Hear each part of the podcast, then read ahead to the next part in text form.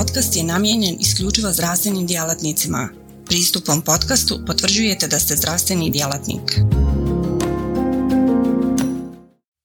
Portal cme.ba Portal za kontinuiranu medicinsku edukaciju.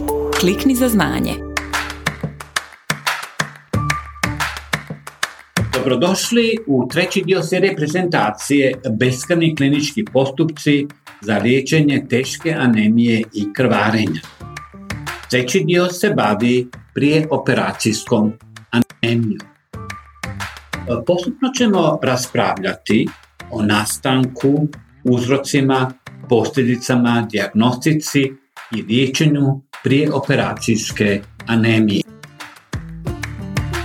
Kao što smo već rekli u prethodnoj prezentaciji, otkrivanje, dijagnosticiranje i liječenje prije operacijske anemije jedno je od prvih načela beskrnog liječenja i ima apsolutno bitnu ulogu za uspješan ishod operacije. A bez rješenja prije operacijske anemije drugi intraoperacijski beskrni postupci kao što su cell saver ili hemostatici više neće biti dovoljno učinkoviti ili možda neće biti dovoljni za osiguranje uspješnog ishoda operacije. Kao što ovdje vidimo, posljednjih je godina diljem svijeta objavljeno niz smjernica i preporuka koje su vrlo slične i uglavnom više puta naglašavaju da je prije operacijska anemija značajan i ujedno lako promjenjiv čimbenik rizika koji povećava perioperacijski morbiditet i mortalitet.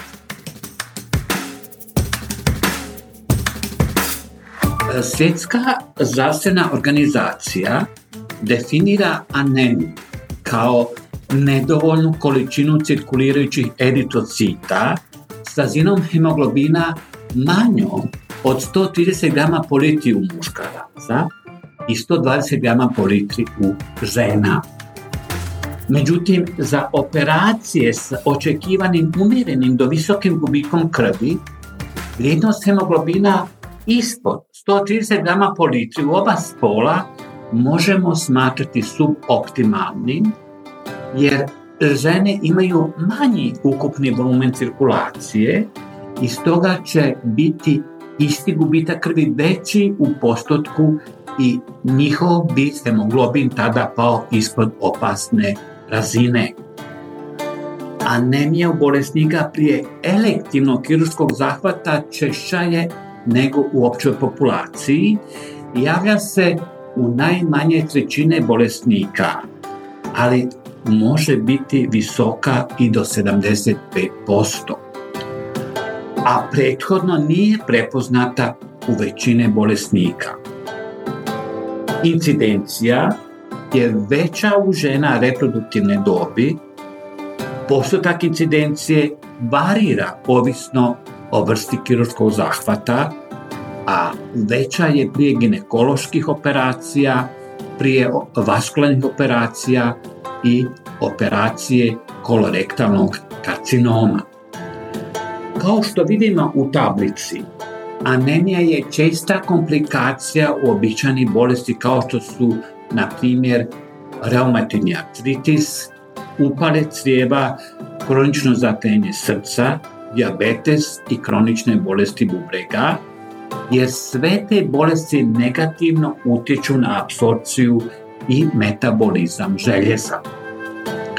Učestalost anemije najveća je u starijih osoba, a čak i blaga anemija povezana je sa znatno lošim ishodom operacije. E, glavni uzroci anemije su manjak željeza, folne kiseline i vitamine B12 u prehrani, kronično zatenje bubrega i druge kronične bolesti, osobito upalne bolesti.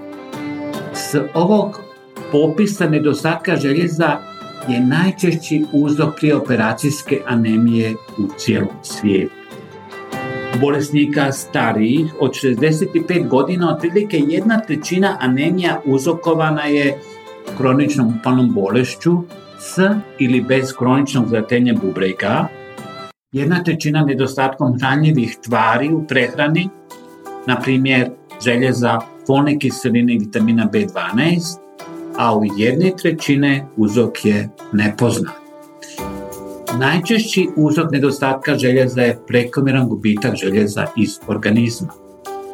U žena je često krvarenje iz urogenitalnog čata, osobito obilna menstrualna krvarenja s nedovoljno povećanim unosom željeza, kao i dobročudni ili zločudni tumori maternice. Drugi značajan uzrok gubitka željeza je krvarenje u probavnom traktu, čiji je izvor uglavnom peptički ulkus, dijafragmana hernija s refluksnim ezofagitisom, varikoziteti jednjaka, hemoroidi, divertikuli te dobročudni ili zločudni tumori. Krvarenje u probavnom traktu mogu izazvati i neki lijekovi, na primjer acetilsalicina kiselina, glukokortikoidi, nesteridni antiromatici i antikoagulansi.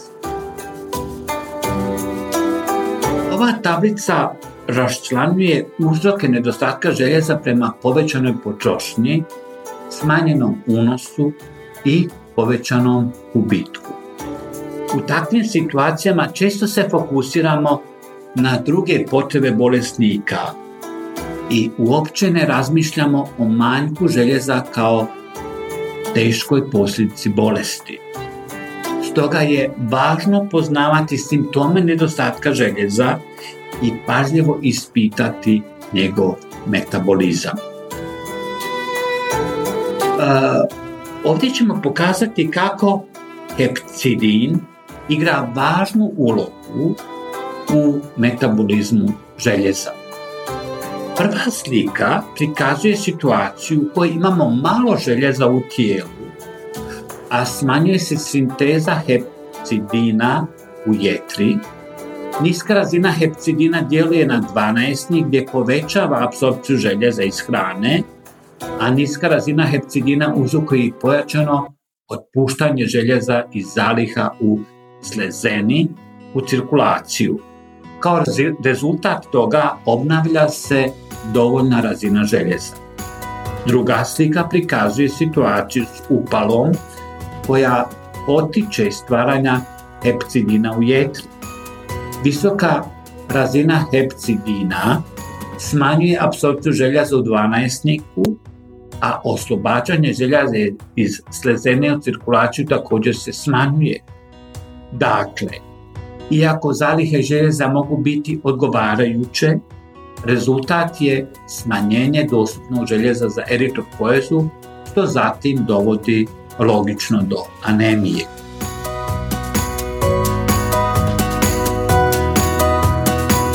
kao što sam već naveo, anemija uzrokovana nedostatkom željeza prevladava u kiruških bolesnika i drugi je najčešći uzrok anemije, a to je upala. Ali je najčešći uzrok anemije u hospitaliziranih bolesnika. Etiologija upale uključuju tumor, infekciju, autoimuni uzrok, sistemsku bolest, traumu, kao i reakciju na transfuziju krvi. Kao što je prikazano na slici, upalni odgovor inhibira proizvodnju eritropoetina, što zajedno sa smanjenom dostupnošću željeza izazvanom epcidinom dovodi do smanjene proizvodnje eritrocita u koštenoj srži i razvoja anemije imamo samo jedan uzročni tretman za ovu anemiju, a to je egzogeni eritropoetin. Istodobno moramo imati na umu da kada dajemo eritropoetin, pacijenti počinju stvarati vlastite eritrocite i vrlo ih brzo oslobađaju iz koštane srži. A budući da se željezo u njih ugrađuje u kasnijoj fazi eritropoeze, kada nema dovoljno raspoloživog željeza, krvne stanice postaju mikrocitne, odnosno neučinkovite. Zato rutinski pacijentima istodobno dajemo intravenozno željezo tako da možemo smanjiti i dozu eritropoetina. Budući da je anemija tako česta, smatramo je normalnom i relativno bezopasnom, ali to nije tako. Ovdje vidimo neke od studija koje su promatrale učinak anemije na morbiditet i mortalitet na velikim skupinama od milion pacijenata i pokazale su uzročnu vezu između anemije i povećanog morbiditeta i mortaliteta, čak i kod blage prije operacijske anemije s hemoglobinom 100 do 120 grama po litri.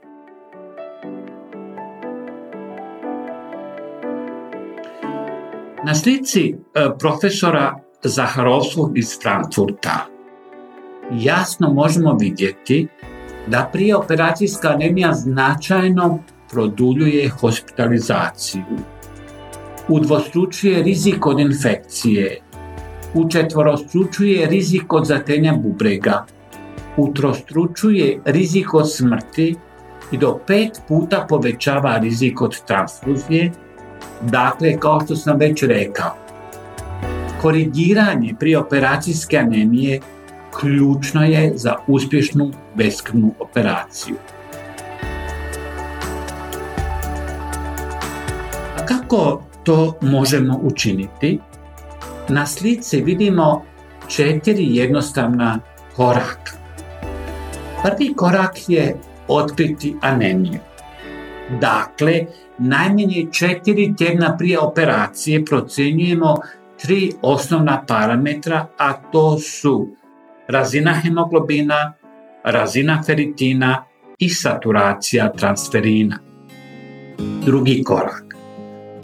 Ako detektiramo anemiju bez manjka željeza, fokusiramo se na funkciju bubrega, to jest vrijednosti kreatinina i nedostatak drugih nutritijenata, to jest vitamina B12 i folne kiseline.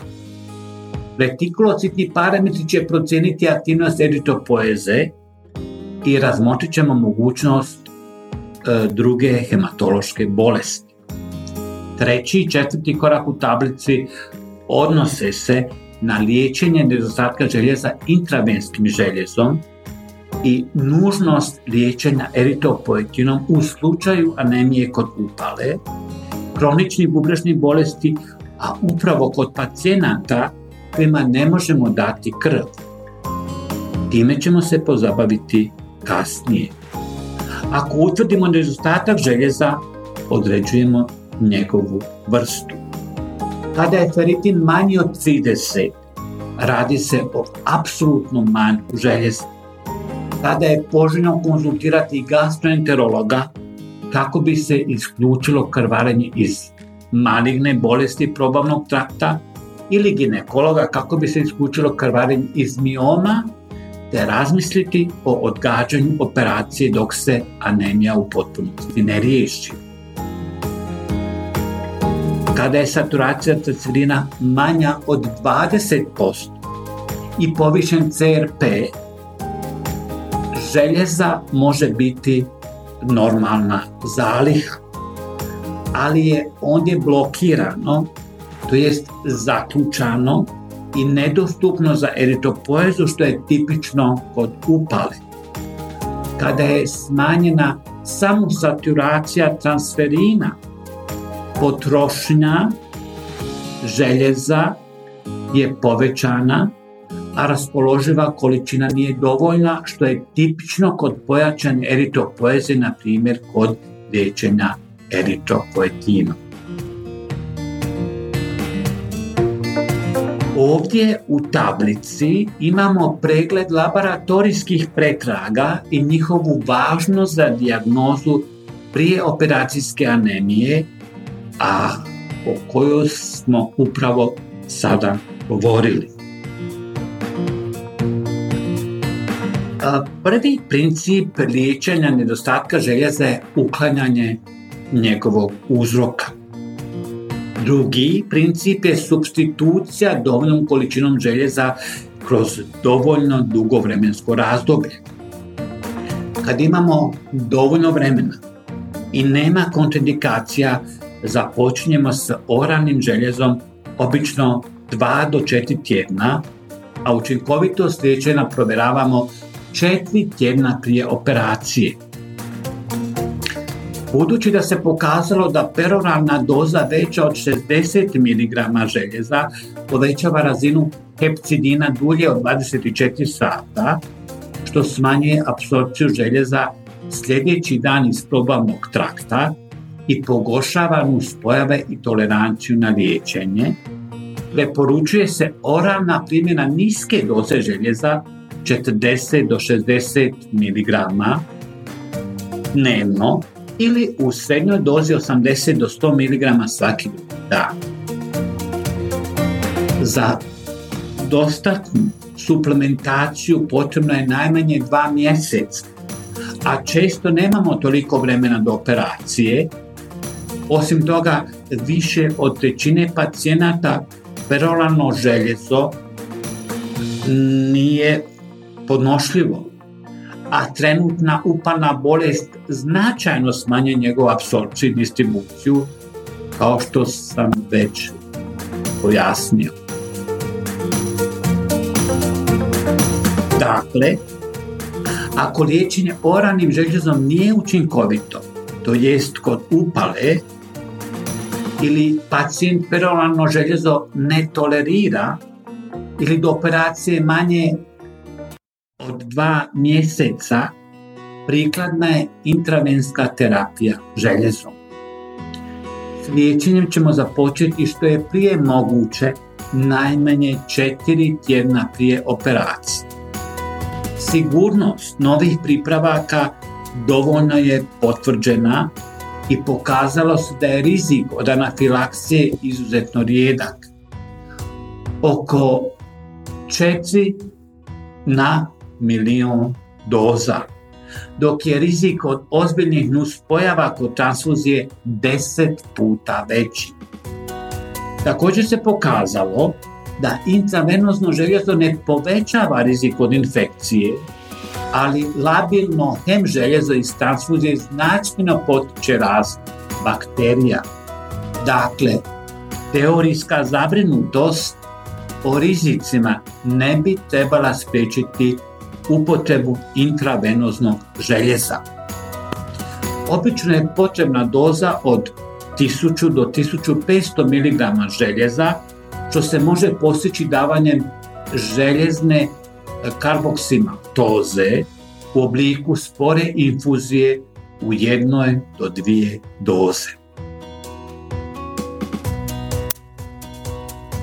Ovdje jasno vidimo kakve su mogućnosti nadoknade potrebne količine željeza, a vidljivo je da intravenozno željezo je očito najprikladnije.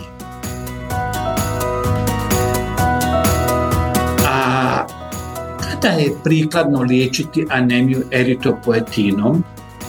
S jedne strane, ako kreatinin i glomerularna filtracija ukazuje na kroničnu bubrežnu bolest, te je prikladno konzultirati nefrologa za sljedeći postupak.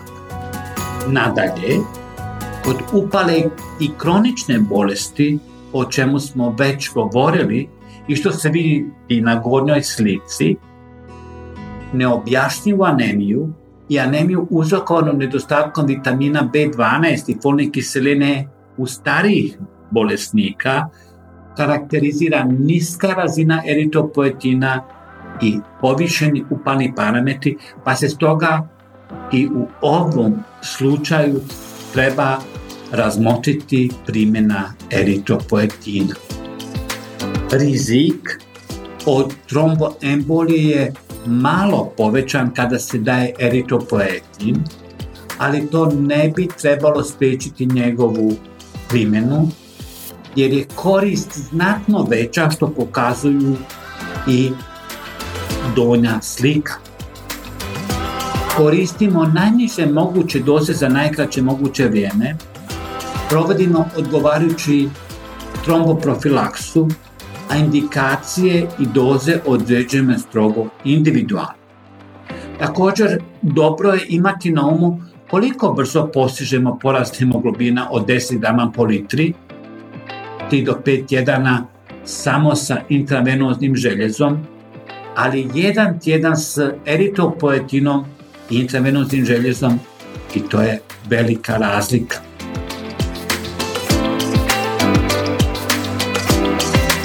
Što učiniti ako smo u vremenskoj stisci? Nemamo vremena. Na primjer, u slučaju hitne operacije ili se pacijent pregleda samo nekoliko dana prije zakazane operacije. Ima li liječenje operacijske anemije smisla i u ovom slučaju? Svakako da ima. Čak je i potrebno koristiti za liječenje cijelo vrijeme, bez obzira koliko kratko bilo, i spomenute studije potvrđuju korisnost takvog liječenja. Vrlo su zanimljivi u tom smislu rezultati studije profesora Špana, provedene na tisuću pacijenata koje procjenjuju učinak neposrednog prije operativnog liječenja anemije prije kardiokirurškog zahvata. Dan prije operacije pacijenti su primili 1000 mg željezne karboksimaltoze u sporoj infuziju infuziji, 40.000 jedinica je poetin alfa subkutano, 1 mg vitamina B12 subkutano i 5 mg fone kiseline peroralno. Ovim tretmanom vidljivo je povećanje razine hemoglobina i količine retikulocita, što znači da je ubrzan eritopoeza, što je vrlo povoljno za beskrvne operacije spomenut ću i situaciju u kojoj pacijent nije anemičan, ali ima razinu feritina u serumu manju od 100 mikrograma po litri i saturaciju transferirana manju od 20%.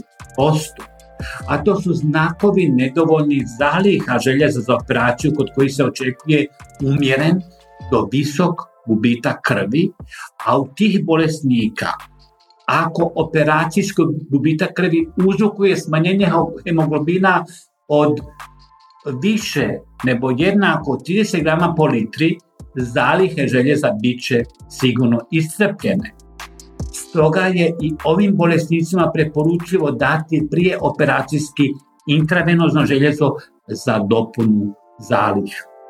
Konačno, možemo reći da ne pružanje liječenja anemičnim pacijentima ili pacijentima s nedostatkom željeza nije poželjna opcija i smatra se nedovoljnom njegom. U ovoj tablici nalazimo pregled liječenja operacijske anemije, odnosno nadoknadu nutritijenata, posebice željeza, davanje eritropoetina, liječenje pridruženih bolesti i odgodu operacije. Ovo su jednostavni koraci koji vode do uspješne beskrne operacije.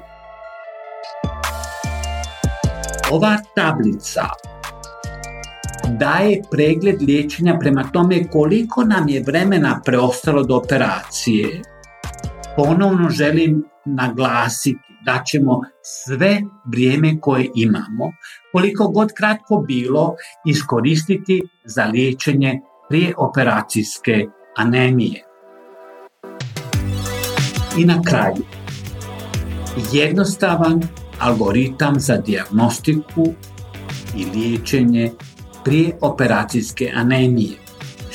Kada je bolesnik anemičan, Sljedeći korak je određivanje stanja metabolizma željeza, odnosno razine feritina i saturacije transferina. A ako postoje znakovi upale, istovremeno sa željezom primjenjujemo i eritropoetin i razmišljamo o prije operacijskoj nadoknadi zaliha željeza čak i ako pacijent nije anemičan. Što zapamtiti? Ističemo. Za uspješnu beskrvnu operaciju ne možemo zanemariti prije operacijsku anemiju. Na vrijeme ju diagnosticiramo i učinkovito liječimo. Neophodno osigurati dovoljnu količinu gradivnih materijala za eritropoezu, uglavnom željeza, vitamina B12 i folne kiseline. A liječenje eritropoetinom potrebno je u slučaju upale i u starijih bolesnika. I opet ponavljam, koristit ćemo koliko god bilo kratko vrijeme za liječenje. Hvala na pozornosti. Sljedećem dijelu ćemo se usredotočiti na liječenje traumatskog i peripartalnog krvarenja. Portal cme.ba Portal za kontinuiranu medicinsku edukaciju. Klikni za znanje. Svaka revolucija počinje s idejom. U svijetu medicine ta ideja je neprekidno učenje, stalna evolucija i kretanje ka sve preciznijem i personaliziranijem pristupu. Dobrodošli na cme.ba Budućnost kontinuirane medicinske edukacije. Na cme.ba vjerujemo da medicinski stručnjaci nisu samo praktikanti, već inovatori, pioniri, istraživači mogućnosti. Svako novo otkriće, svaka nova tehnika, svaki novi komad znanja je korak prema zdravijem i sretnijem svijetu. U duhu onih koji su se usudili razmišljati drugačije, kreirali smo online portal koji pruža više od puke informacije – nadmašuje tradicionalne granice edukacije, nudeći imerzivno, dinamično i beskrajno prilagodljivo iskustvo učenja. Baš kao što skalpel u rukama vještog hirurga postaje instrument iscijeljenja, CME.ba u rukama radoznalog medicinskog stručnjaka postaje instrument unapređenja. Srce naše platforme je jednostavnost – Razumijemo da je vaše vrijeme neprocjenjivo, da svaka sekunda može napraviti razliku. Zato smo dizajnirali cme.ba da bude jednako intuitivan i efikasan koliko je i inovativan. Inspirirana najboljim svjetskim sučeljima, naša platforma vam omogućava da zaronite u bogatstvo znanja bez ikakvih ometanja ili kompleksnosti, kada god to želite i gdje god to želite, donoseći svijet medicine na dohvat vaših prstiju sa elegancijom jednog, besprijekodnog dodira. Na cme.ba susret ćete se sa neprestano rastućim univerzumom sadržaja kuriranog od strane regionalnih i globalnih stručnjaka. Interakcija sa vrhunskim umovima u medicinskom polju, uključivanje u revolucionarna predavanja i dobivanje znanja koje će transformisati vašu praksu ali ne smatramo se zadovoljnima s trenutnim postignućima. Obavezali smo se na kontinuirano poboljšanje, težimo da cme.ba ostane zlatni standard za online medicinsku edukaciju. cme.ba je medicinska stranica za one malo bolje, iscijelitelje, inovatori, profesionalce koji se ne boje prekoračiti granice i preoblikovati medicinu. cme.ba je mjesto za vas – razmišljajte bolje, učite bolje, budite bolji. Stoga kliknite za znanje i pristupite na cme.ba, gdje učenje nikad nestaje, gdje strast susreće profesiju, gdje medicina susreće inovaciju.